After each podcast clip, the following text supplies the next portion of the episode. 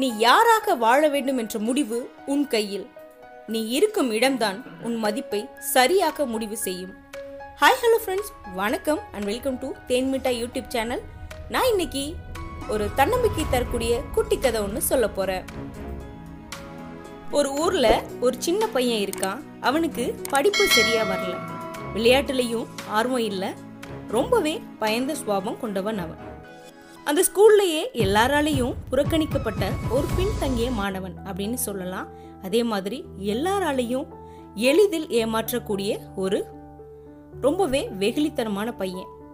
தன்னோட நிலைமையை நினைச்சு அவன் தினமும் வருத்தப்பட்டுட்டு இருக்கான். ஒரு நாள் அவன் அந்த நினைச்சு ஃபீல் பண்ணிட்டு இருக்கும்போது அவனோட அப்பா அவனை கவனிக்கிறாரு. அவன் பக்கத்துல வந்து, என்னாச்சு, ஏன் எதையோ பறி கொடுத்த மாதிரி சோகத்துல இருக்க, உனக்கு என்ன பிரச்சனை சொல்லு அப்படின்னு சொல்லி அவன் கிட்ட கேட்குறாரு. உடனே அந்த சிறுவன் அவனோட மனசுல இருக்க வலிகள் எல்லாத்தையுமே அவரோட தந்தை கிட்ட கொட்டி தீக்கிறான். அவனை பார்த்து புன்னகை செஞ்ச அவரோட தந்தை வீட்டுக்குள்ள போய் சின்ன கல்லு ஒன்ன கையில கொண்டு வர்றாரு. கையில இருக்க கல்லை பார்த்ததும் அந்த சிறுவனுக்கு எதுவுமே புரியல.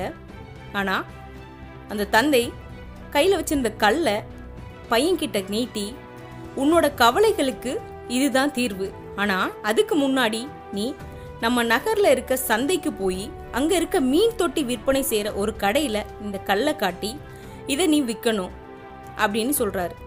இதோட விலைய அவங்க கேட்டா அதையும் நீங்களே சொல்லுங்க அப்படின்னு சொல்லி அவங்க விலைய சொன்னதுமே, இந்த கல்லை நீ விற்காம மறுபடியும் கொண்டு வந்து என் கையிலே கொடுக்கணும் அப்படின்னு சொல்லி சொல்றாரு. அந்த சிறுவன் அந்த கல்லை வாங்கிட்டு ஒரு மீன் தொட்டி கடைக்குள்ள போறான். உள்ள நுழைஞ்சதுமே, இந்த கல்லை நான் விற்க விரும்புறேன் அப்படின்னு சொல்லி அந்த கடைக்காரரை பார்த்து சொல்றான். அந்த கடைக்காரர் அவன் கையில இருக்க கல்லை உத்து பாக்குறாரு.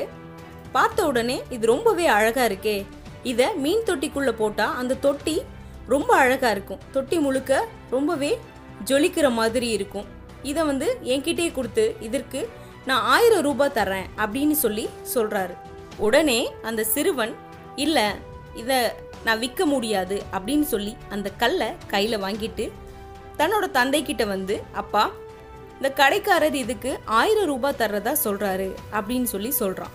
அதை கேட்டு அவனோட முகத்தை கவனிக்கிற அவனோட தந்தை, சரி, இந்த கல்லை மறுபடியும் நீ சந்தைக்கு கொண்டு போ, அங்க வெள்ளி மோதிரம் செய்யற ஒரு கடை இருக்கும், அங்க போய் இதோட பெருமதியை கேள் அப்படின்னு சொல்லி சொல்றாரு. அவர் பதில் சொன்னதும் மறுபடியும் அந்த கல்லை எடுத்துட்டு வந்து என்கிட்டயே கொடுக்கணும் அப்படின்னு சொல்றாரு. அந்த சிறுவனும் அந்த கல்லை எடுத்துட்டு ஒரு சந்தைக்கு போய் வெள்ளி மோதிரம் செய்யற கடைக்குள்ள நுழையிறான். இந்த கல்லை நான் விற்க விரும்புறேன் அப்படின்னு சொல்லி அந்த கடையோட உரிமையாளரை பார்த்து சொல்றான். இதுக்கு எவ்வளவு த விலை தருவீங்க அப்படின்னு சொல்லி கடைக்காரர்கிட்ட கேட்டதும் கடை உரிமையாளர் சொல்றாரு, இந்த கல்லை நல்லா வாங்கி பார்த்துட்டு, அடடா, ரொம்ப அழகான கல்லா இருக்கு, இந்த கல் உனக்கு எங்கேருந்து கிடைச்சது, இந்த கல்லை நீ எனக்கு கொடுத்துரு, இத சின்ன சின்ன துண்டுகளாக்கி நான் பல மோதிரங்கள்ல பதிச்சு நல்ல விலைக்கு வித்துடுவேன், இந்த கல்லை எனக்கு கொடு, உனக்கு நான் பத்தாயிரம் ரூபாய் தர்றேன் அப்படின்னு சொல்லி சொல்றாரு. உடனே அந்த சிறுவன், இல்ல இந்த கல்லை நான் இப்ப விற்கிறதா இல்லை அப்படின்னு சொல்லி அந்த கல்லை வாங்கிட்டு மறுபடியும் தன்னோட தந்தை கிட்ட வந்து, அப்பா, இந்த மோதிர கடைக்காரர் இதுக்கு பத்தாயிரம் ரூபாய் தர்றதா சொல்றாரு அப்படின்னு சொல்றான்.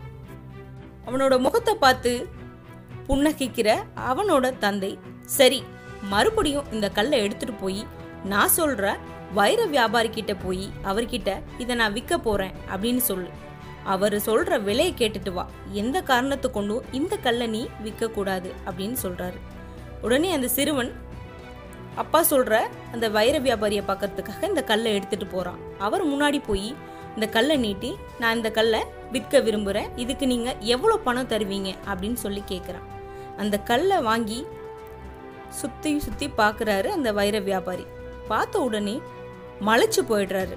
ஏன்னா இந்த அரிய வகை பொக்கிஷம் உனக்கு எப்படி கிடைச்சது, வீட்டுக்கு போய் பெரியவங்களை அழைச்சிட்டு வா, இந்த கல்லுக்கு நான் அஞ்சு கோடி தர்றேன் அப்படின்னு சொல்லி சொல்றாரு. இதை கேட்ட அந்த சிறுவன் வாயடைச்சு போறான். கல்லை வாங்கிட்டு ஓடி வர்றான் தன்னோட தந்தையை பார்க்க. அப்பா, அப்பா, அந்த மாணிக்க வியாபாரி இந்த கல்லுக்கு அஞ்சு கோடி தர்றதா சொல்றாரு, இந்த கல்லை நாம் அவர்கிட்டயே வித்துடலாமா அப்படின்னு சொல்லி கேட்குறான். அதை கேட்டு சிரிக்கிறாரு அவரோட அப்பா. இந்த கல்லை அஞ்சு கோடிக்கு என்ன ஐநூறு கோடிக்கும் நம்மளால் தவிர்க்க முடியும். ஏன்னா இது நம்ம குடும்ப பொக்கிஷம். பல நூறு வருஷமாக நாம் இதை பாதுகாத்துட்டு வரோம். இந்த கல் உலகத்திலே மிக மிக அரிய வகை ஒரு கல். இதோட மதிப்பு அத்தனை எளிதில் யாராலையும் மதிப்பிட முடியாது.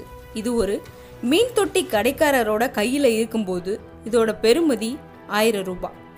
இது ஒரு வெள்ளி மோதிர கடைக்காரர்கிட்ட போகும்போது இதோட பெறுமதி பத்தாயிரம் ரூபாய்.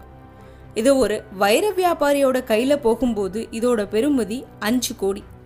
இப்போ சொல்லு, இந்த கல் பெறுமதியானதா இல்லை இதை வச்சிருக்கவங்க இதோட பெறுமதியை குறைக்கிறாங்களா அப்படின்னு சொல்லி மகன்கிட்ட கேட்குறாரு. அவர் சொல்கிறாரு, இந்த கல் மாதிரி தான் நீயும். உன்னோட பெருமை எல்லையற்றது. ஆனால் நண்பர்கள், ஆசிரியர்கள் அப்படின்னு எல்லாருமே உன்னை சூழ்ந்திருக்க எல்லாருமே அந்த பெருமையை தெரிஞ்சுக்கிறது இல்லை.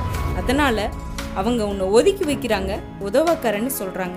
நிச்சயமாக அது அவங்களோட அறியாமை தான். நீ உண்மையிலே உன்னோட பெருமதிப்பை உயர்த்திக்கன்னு நினச்சின்னா, வாழ்க்கையில் யாரும் அடையாத ஒரு வெற்றியை நீ அடையணும்னு நினச்சின்னா, உன்னை மட்டம் தட்டுற மற்றவங்கக்கிட்டே இருந்து நீ ஒதுங்கி உன்னோட திறமைகளுக்கு மதிப்பளித்து அதை ஊக்குவிக்க மனிதர்களோடு சேர்ந்து நீ வாழ பழகணும் அப்படின்னு சொல்லி அவனுக்கு புரிய வைக்கிறாரு.